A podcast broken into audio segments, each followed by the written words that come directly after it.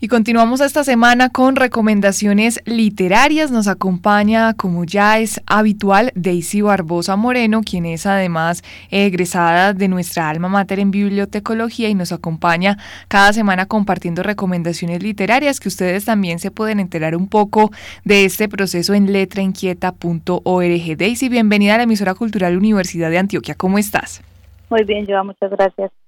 Estamos ya casi a quince días, podríamos decir, de la apertura de la Fiesta del Libro y la Cultura, para lo cual nos hemos venido preparando, Daisy, ya hace varias semanas, comentando los diferentes escritores que estarán como invitados a esta fiesta, la temática en particular, y continuamos entonces hablando de Marta Sanz. La semana pasada comentamos algunos aspectos de su vida y su obra, y nos quedó eh, entonces para esta semana especialmente alguno de sus textos, leernos uno, alguno de ellos para tener al menos una idea, una aproximación de cómo es la escritura de Marta Sanz. Cuéntenos entonces, para los oyentes que no nos pudieron acompañar en días previos, o para eh, remover un poco esos recuerdos y esas palabras que usted nos compartió ya previamente, un poquito de Marta Sanz como escritora e invitada a esta Fiesta del Libro y la Cultura.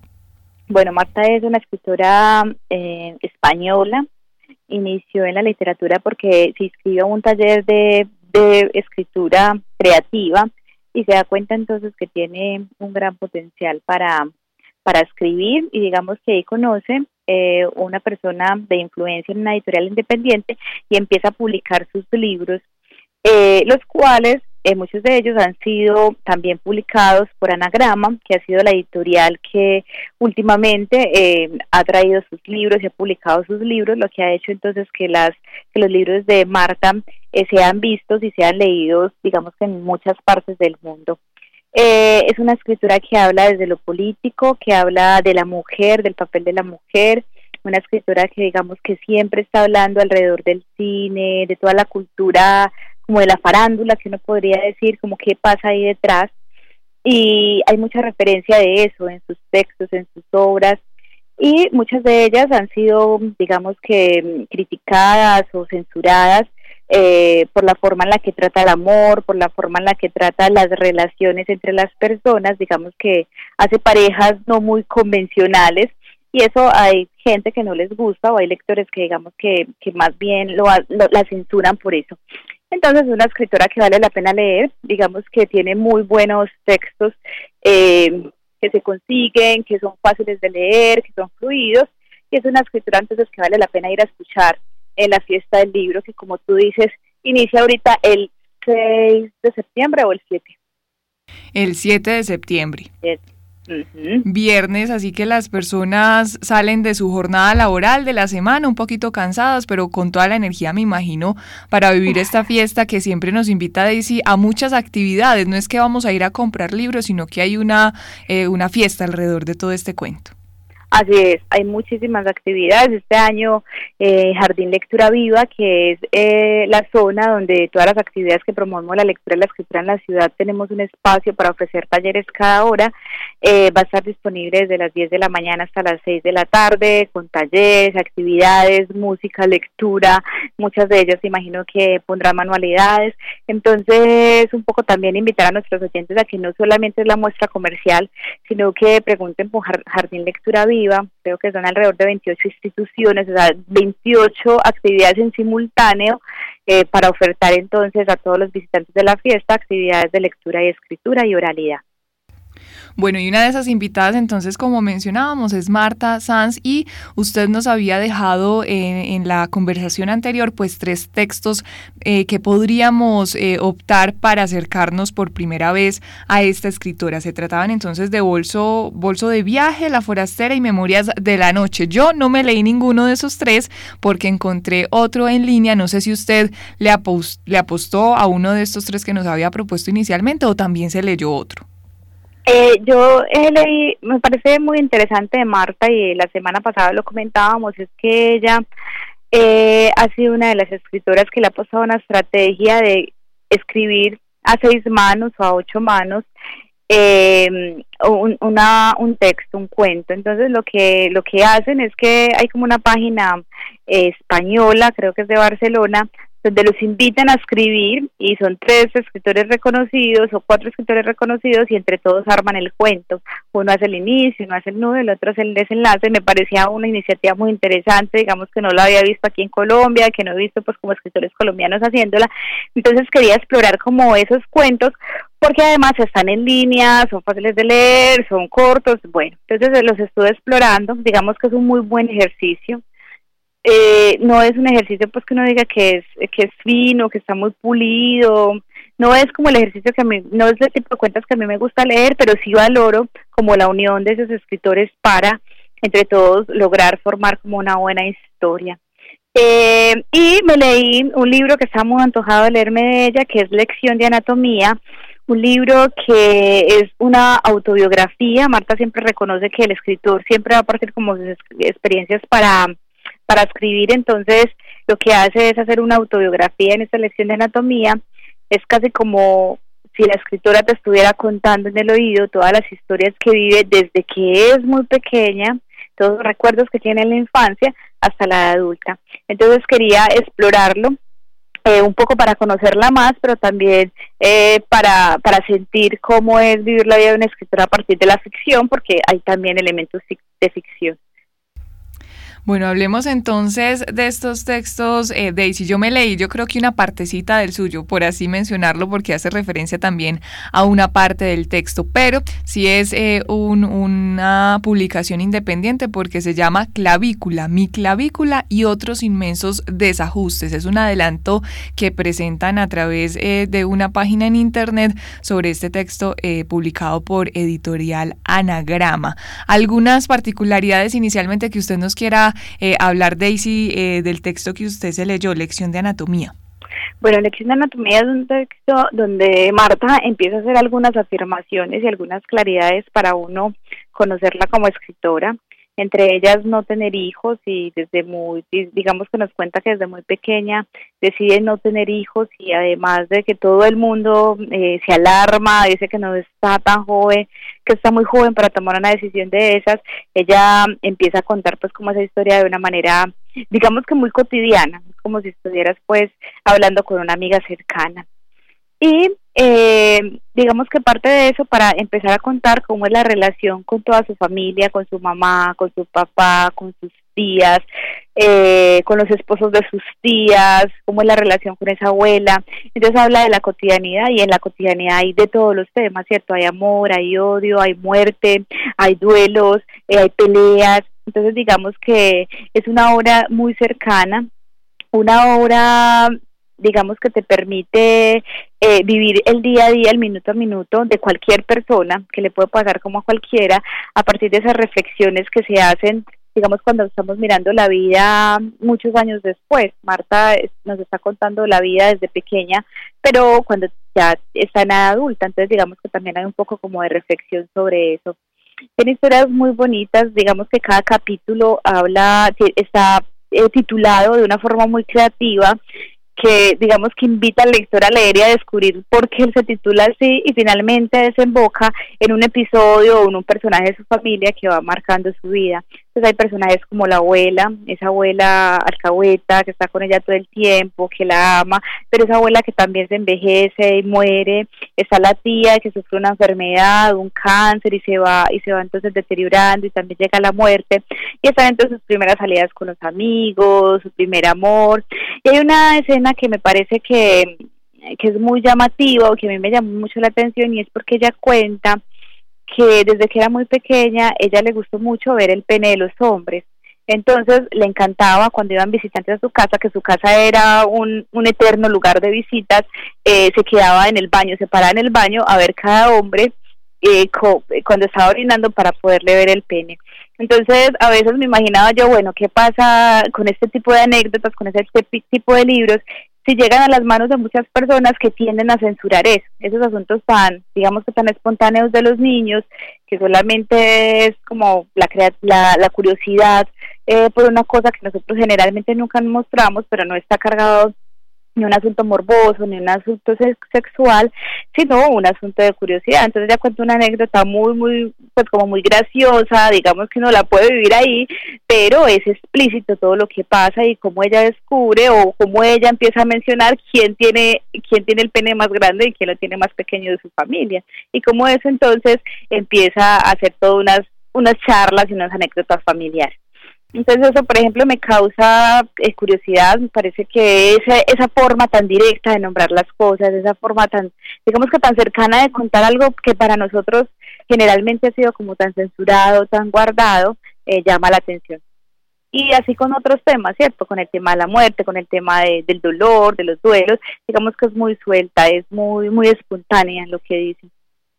A mí también me pasó lo mismo, Daisy, en este adelanto de Clavícula, porque, eh, como usted lo menciona, pues se refiere a un tema como la muerte, pero de una manera como jocosa, como eh, de cierta manera eh, un poco llamando a esa sensación de, de un poco histérica que puede eh, tornar la gente eh, cuando piensa en este tema o cuando la tiene de cerca o cuando se imagina un montón de circunstancias en las que cree estar cerca de la muerte y que finalmente Finalmente son posiciones ridículas. Ella se ambienta en un viaje en avión y en un momento como que tiene algún tipo de crisis por un movimiento de, de este medio de transporte y pues empieza a, a tener un montón de, de posibles escenarios de, de perder la vida en el avión. Entonces, en ese sentido también dice, bueno, eh, un poco ridícula mi, mi postura, mi pensamiento en este momento, pero es lo que se me ocurre pensar, y pone un ejemplo que se refiere a esos temas, Daisy, que, que usted menciona podrían ser vetados un poco por nuestra cultura conservadora, de un poco de ese tipo de temas no se mencionan, no se cuentan, no se hablan, y ella eh, señala en este, en este texto o en la partecita que yo me leí, dice textualmente: recuerdo a mi tía Alicia aquejada de un ataque de pedos en una sala de urgencias, ella se había diagnosticado un infarto. Entonces uno como que pone eso a, a, en relación a lo que se habla en el día a día y pues obviamente eso no se va a mencionar. Yo creo que incluso si a uno le llega a pasar esa historia, tiene una tía Alicia do, que pasó por esa situación, pues uno nunca la va a estar contando, sino se queda calladito, pues dice, ay no, ella pensaba tal cosa, nunca la va a contar así. Uh-huh. Y no la cuenta para que la lea todo el mundo. Sí, a mí también me pasaba cada, pues como muy frecuente, como cada cosa que, que nos contaba Marta, uno dice, bueno, eh, estamos, o sea, si yo me sorprendo es porque estoy dando cuenta que crecí en una sociedad muy conservadora, pero ahí también nos muestran como la distancia y lo diferentes que somos con los europeos, donde ellos están como más libres y más abiertos a cualquier tema, pero nosotros aún nos sorprendemos. O sea, a mí me parece encantador verlo, me parece jocoso, me río, pero me sorprendo. Entonces yo digo, bueno, es que yo también, si me sor- ¿por qué no puede pasar como un tema natural? Si me sorprendo es porque también tengo algo de conservadora. Así es, y uno se ríe como con penitas, hasta mira alrededor como que, que no se vayan a dar cuenta que, que estoy leyendo esto, porque qué vergüenza. Pero bueno, es un poco, de cierta manera, para eso es la literatura, para abandonar este tipo de cosas, conocer otras maneras de contar, y Marta Sanz entonces nos invita a esto. Eh, eh, algo que me gustó mucho de su manera de narrar, Daisy, no sé si será eh, una su forma de expresarse, de contar, es que son frases muy cortas, y va eh, haciéndolo así y describe, pero no son esas descripciones que se toman un párrafo y comas y comas y comas y uno al, al final ya no sabe ni de qué le están contando, qué le están describiendo, sino que su descripción lo hace también a través de, de frases cortas seguidas por muchos puntos seguidos. Así es, es muy puntual en lo que está contando y es muy directa, digamos que no tiene tampoco tantos giros en la historia, ni no tiene tantos van y vienes que uno se pierde sin saber quién le está hablando, digamos que no intervienen tantos personajes, entonces es facilita de leer, es muy facilita. Yo siempre me la imaginé como sentada a mi lado contándome cualquier historia, en cualquier bar, en cualquier lugar. Y eso me parece que hace que sea una escritura entonces muy cercana a los lectores, en la medida entonces de que tú te sientes como en toda la confianza y en toda y en toda la en toda la seguridad de entender lo que te está diciendo.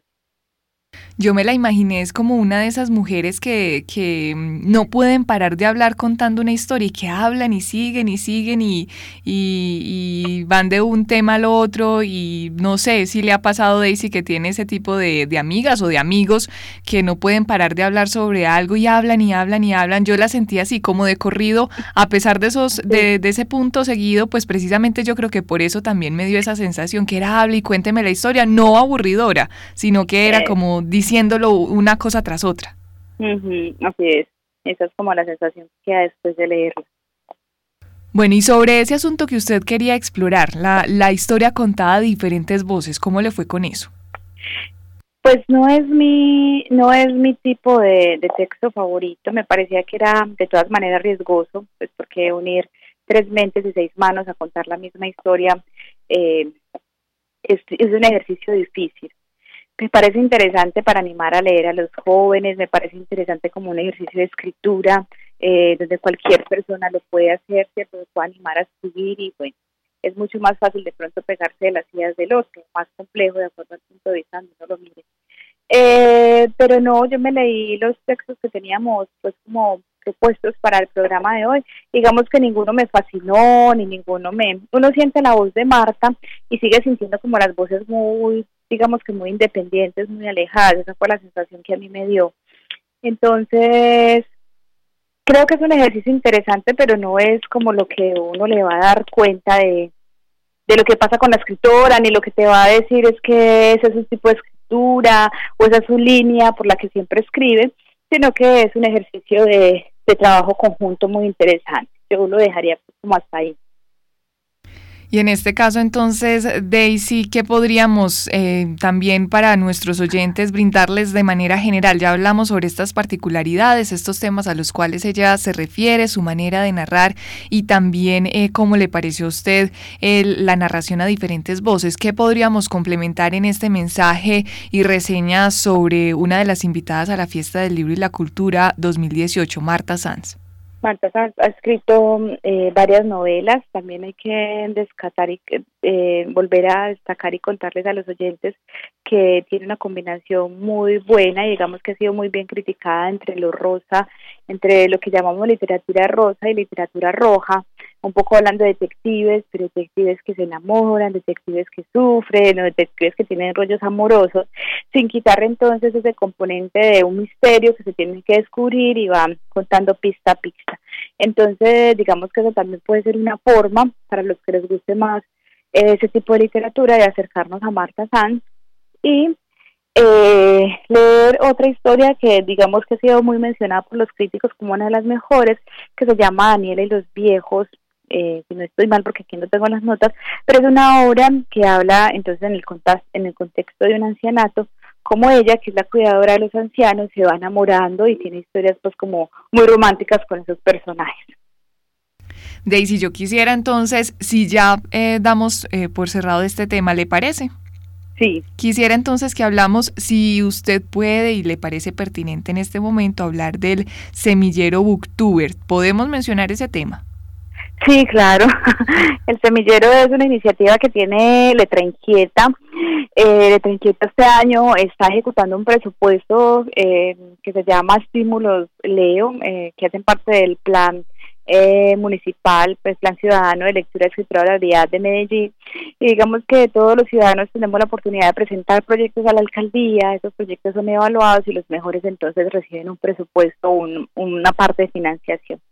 Letra Inquieta presenta este, este evento que es un semillero para booktubers eh, con la idea de hablar de un fenómeno que ha sido, digamos que muy ignorado por las instituciones de la ciudad y que ha sido un boom en todo el en todo el país, en todo el mundo, como en Estados Unidos, en Europa, en México, digamos que ha sido un boom desde el dos mil trece y nosotros apenas estamos hablando de eso, entonces Letra Inquieta sentía que le debíamos al sector y le debíamos a la ciudad hablar de booktubers.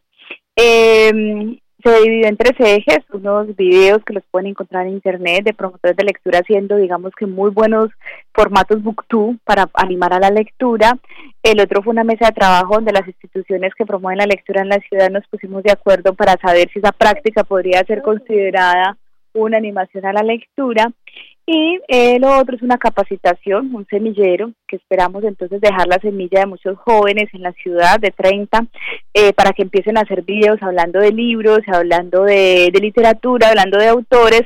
pero eh, videos que estén muy cargados de contenido, videos que estén muy asesorados en cuanto a lo técnico, pero también en cuanto a lo literario, en cuanto a la crítica. Y ese semillero va a empezar a partir del veintidós de septiembre, y abrimos las inscripciones este viernes. Entonces, si necesitan más información, si quieren leer, se pueden, pueden ingresar a la página Letra Inquieta. Vamos a habilitar el link de inscripción a partir de las doce del día del viernes, para que todos los jóvenes que les gusta leer, que les gusta compartir sus lecturas y que se sientan frente, cómodos frente a la cámara, entonces se inscriban y puedan participar.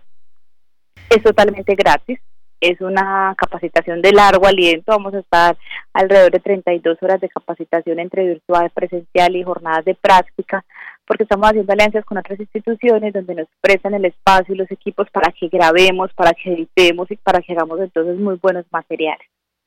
Serán entonces treinta jóvenes los que podrán participar en este primer semillero de BookTuber en Medellín. Ya nos contaba usted entonces que en letra inquieta punto org pueden encontrar más información, y también en el perfil en Facebook de, de Letra Inquieta, ¿cierto? Es así donde pueden sí. encontrar eh, precisamente el formulario para que se inscriban, para que muestren su interés por, este, por esta formación. Un poco, Daisy, el contenido que podrán tener estos treinta jóvenes al ya ser seleccionados. Eh, vamos a hacer una selección, el formulario está abierto, es para hacer una preinscripción, digamos que queremos, esperamos que se inscriban muchos jóvenes, esperamos hacer una segunda versión del semillero, pero entonces vamos a seleccionar treinta jóvenes que van a estar capacitados en tres temas. Eh, lo primero es lo técnico, manejo de la cámara, manejo de luces, manejo de audio, todo lo que tiene que ver con la edición del video. Lo segundo va a ser sobre el fenómeno, o sea, qué es BookTuber, por qué se crea, qué significa conocer BookTuber,